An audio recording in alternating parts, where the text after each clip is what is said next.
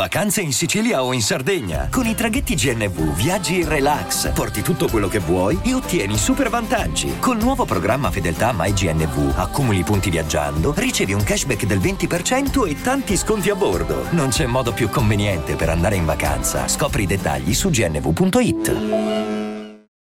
Non mi capita troppo spesso di parlare di personaggi come quello di oggi. Di solito infatti cerco storie che mi affascinano, che mi folgorano totalmente, storie che so già che hanno tanto da raccontare, storie di grandi successi, di imprese emozionanti, artisti unici al mondo che con la loro arte hanno cambiato la storia. E mi piace parlare di quell'insieme di cose attorno a loro che li hanno resi quelli che sono, che gli ha permesso di creare quel qualcosa che non avrebbe potuto esistere in altre circostanze. Invece il protagonista di oggi non è proprio così.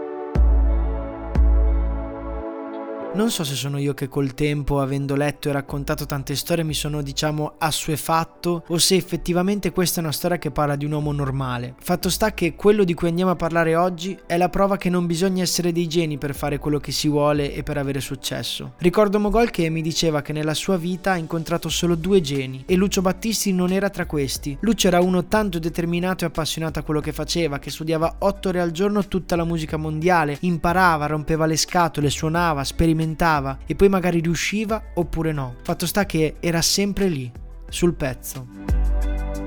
C'è anche un video virale in questo periodo di un prof universitario, penso, che dice che se il successo è avere un figlio, quando ce l'hai tutti si congratulano con te, ma non sanno quante volte hai fatto l'amore per averlo. Ecco, la storia di Amadeus parla di questo, di un desiderio fisso nella mente, di un mondo attorno che dice l'opposto, un mondo che apparentemente non offre nessuna via per arrivare alla realizzazione di quel desiderio eppure riesce. Per voi la storia di Amadeus.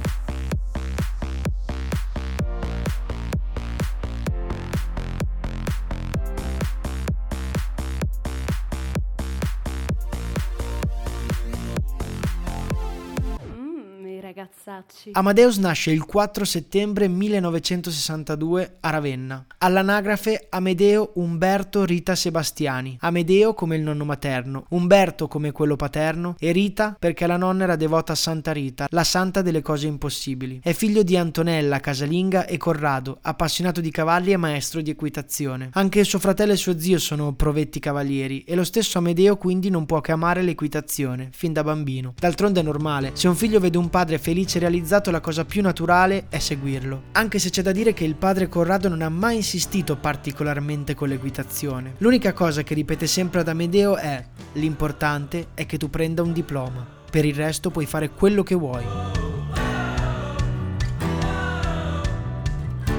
All'età di 7 anni la famiglia Sebastiani si trasferisce a Verona per motivi lavorativi. Sono gli anni 60, in radio passano le grandi canzoni d'amore di Tenco e Battisti, ma anche quelle allegre, di festa, di Edoardo Vianello e Gianni Morandi. E questi due aspetti della musica, quello più romantico e quello più di festa, accompagneranno tutti gli anni 60 e gli anni a venire.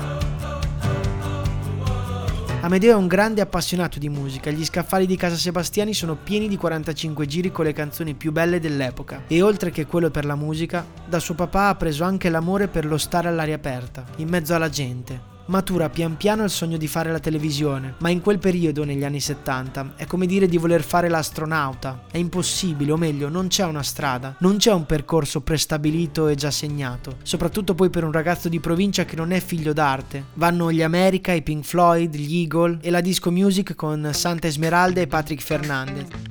Amedeo inizia ad amare quasi tutti i generi musicali, brani italiani e stranieri, purché siano pop, cioè siano un qualcosa che possa arrivare a tutta la gente, a una vasta gamma di persone. D'altronde anche lui è così, sogna di fare la televisione generalista, quella per tutti. È un tifoso sfegatato dell'Inter e chiamerà suo figlio Osè in onore di José Mourinho.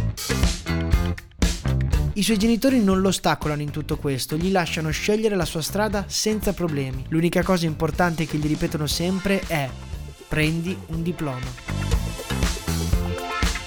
Amedeo è alle superiori, ha 15-16 anni e vuole fare il presentatore. Sa che l'unico modo per cominciare a fare palestra vera è quello di andare a bussare alle porte delle radio locali e chiedere di cominciare a parlare al microfono. Studia pochissimo, la testa nella musica, nelle radio e nei suoi sogni. Comincia anche a presentare in piccole sagre di paese. Per la verità la sua primissima apparizione di fronte a un pubblico è ad una presentazione di cavalli. Entra il cavallo numero 22 montato dal cavaliere e già lì si capisce che Amedeo ha una bella voce, o meglio, è ancora un ragazzino, ma è portato per il palco. Nella vita è timido magari, ma col microfono non conosce vergogna. Gli offrono un posto nella segreteria della Fiera Cavalli di Verona. Accetta. Il lavoro è lavoro d'altronde, ma dopo tre giorni si licenzia, non è un tipo da scrivania. Amava stare tra la gente e tra la gente infatti sta. Presenta sagre di ogni genere, della salsiccia, della polenta, insomma, la gavetta vera. Intanto comincia anche a lavorare nei bar e nelle discoteche come disc jockey. Comincia a farsi il suo piccolo giro di provincia. Arriva all'esame di maturità di geometri senza sapere niente. Non ha avuto tempo di studiare, lavora già nelle tv e nelle radio locali, sa solo l'argomento a scelta. Si presenta ai professori dicendo: Vi faccio una promessa, non farò mai il geometra nella vita. Se mi date il diploma, io vado a fare il presentatore. Gli danno un bel 36, il minimo, e lo fanno passare con un calcio in culo, come si dice in questi casi. Finalmente libero. Infatti ha preso il diploma solo per fare un piacere ai suoi. E ora può concentrare tutto sul suo desiderio di fare il presentatore.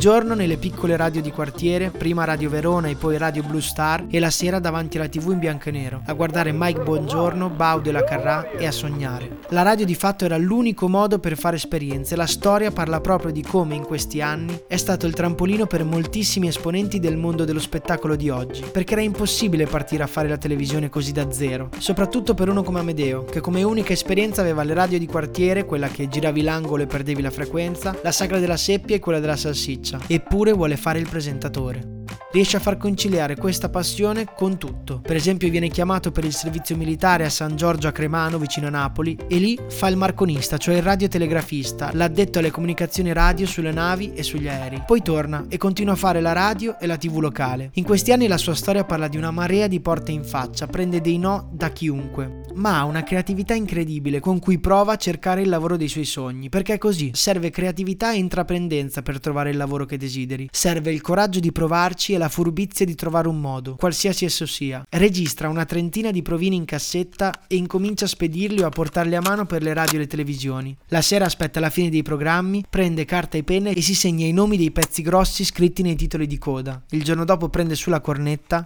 chiama il centralino Rai si finge un giornalista che vuole intervistare quella determinata persona per chiedergli l'andamento della televisione e altri argomenti a caso, così fissa un appuntamento, fissa l'intervista e quando si trova davanti all'interessato confessa: Salve, mi chiamo Medeo, non sono un giornalista ma sono qui perché voglio fare la televisione. Le lascio una cassetta col mio provino. E queste solitamente sono tutte porte in faccia, tutte. Però capite la creatività. Magari non succede mai, magari uno prova all'infinito senza mai riuscire, ma il 99% delle storie di successo parlano di tantissimi tentativi e altrettanti fallimenti.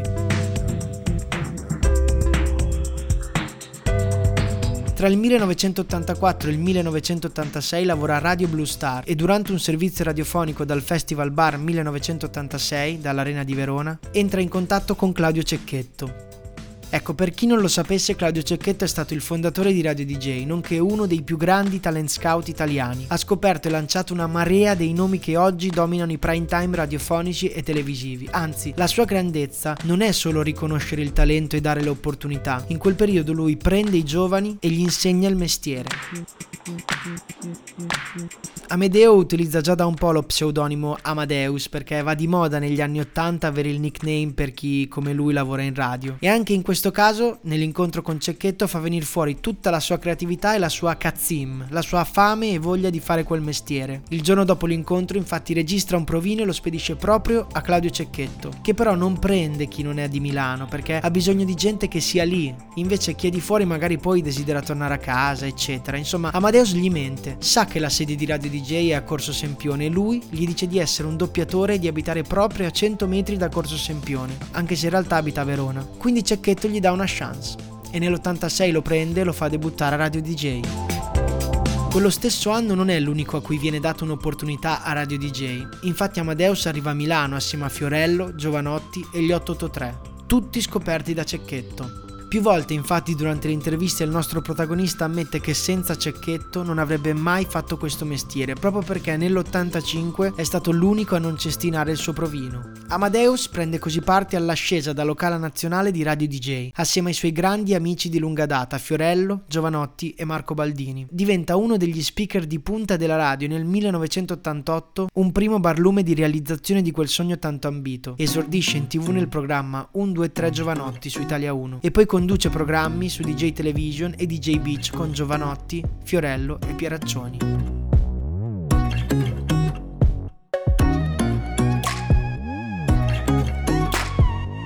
Nel 93 viene chiamato da Vittorio Salvetti per condurre il Festival Bar insieme a Cecchetto, Fiorello e alla Panicucci ed ormai è consacrato alla televisione italiana. Gli anni a venire parlano di un'infinità di programmi televisivi condotti, passando nel 99 in Rai. Amadeus racconta che da piccolo sognava di arrivare in televisione, ma neanche i suoi sogni erano così ambiziosi da sognare la Rai. E soprattutto Rai 1, dove sempre quell'anno, il 99, comincia a condurre il più famoso e longevo contenitore domenicale italiano, Domenica In. Detto questo, in pochi anni diventa il signore del preserale, conducendo appunto i quiz del preserata. Una data importante è quella del 29 luglio 2002, quando Amadeus, con Stefano Santucci, idea un nuovo gioco che si chiama L'eredità. Questo game show è un successo pazzesco, ancora una volta Amadeus supera l'ambizione dei suoi sogni, ma è tutto meritato, non solo perché il format è bello, ma anche perché il suo conduttore è perfetto, è ormai l'idolo delle mamme e delle nonne, è il re della fascia preserale, questo perché è un uomo semplice, perché le sue radici sono quelle lì, quelle della provincia, quelle della semplicità, è proprio un presentatore di quella scuola lì, di quelli che parlano a tutti come la musica pop, i nazional popolari, quelli che sono come la Nutella e il pan bauletto, piacciono a tutti e parlano a tutti. Ecco, se stessi qui a parlare di tutti i programmi non basterebbero due puntate, ma per concludere a coronamento di una lunga e grande carriera non ancora finita, come non citare la direzione artistica del Festival di Sanremo. Non so neanche bene perché, ma il Festival di Sanremo è come arrivare nell'Olimpo. Non c'è nulla di più alto nella televisione italiana. È l'entrata nella Hall of Fame della storia radiotelevisiva italiana. E Amadeus, come se ancora fosse quel ragazzino di provincia, non può che portarsi con sé il primo che ha conosciuto a Milano, quello che è diventato in 35 anni di carriera suo fratello artisticamente parlando. Semplicemente perché si vogliono bene e perché Amadeus sa così di avere al suo fianco un amico e il miglior showman d'Italia. Sto parlando di Fiorello, chiaramente. Giocano sul palco veramente come due fratelli. Che goduria vederli assieme e che fortuna essere partecipi di questa amicizia. Amadeus ha detto spesso nelle interviste che uno dei suoi sogni era quello del festival. Ed eccoci qui. Il 2 agosto 2019 viene annunciata dalla RAI che Amadeus condurrà la settantesima edizione del Festival di Sanremo. Pippo Baudo gliel'aveva predetto. Tu condurrai il festival. E ricorda, Sarai tu che dovrai scegliere chi potrà partecipare. Dovrai sapere a memoria tutte le canzoni e conoscere tutti i partecipanti. Sì, perché il festival non è solo quei 5 giorni di prime serate con scene impressionanti, ma è anche le 800 e passa canzoni che si candidano a partecipare, e in questo caso è Amadeus che sceglie ascoltandole una ad una. Sembra di essere tornati a quando davanti alla tv leggendo nei titoli di coda si segnava sul taccuino i nomi dei dirigenti Rai da contattare. Ed è solo per passione ed edizione che uno riesce ad arrivare fino a questo punto. Non c'entra il genio o la bravura. Amadeus ha di fatto riportato il festival alla sua grandezza. Cito: Le canzoni che partecipano saranno quelle che canteremo quest'estate. E di fatto nelle stagioni che ha condotto è stato sempre così. Insomma, ad Amadeus gli vogliono bene tutti. Mia mamma e anche la tua, mia nonna e anche la tua. Grazie dell'ascolto.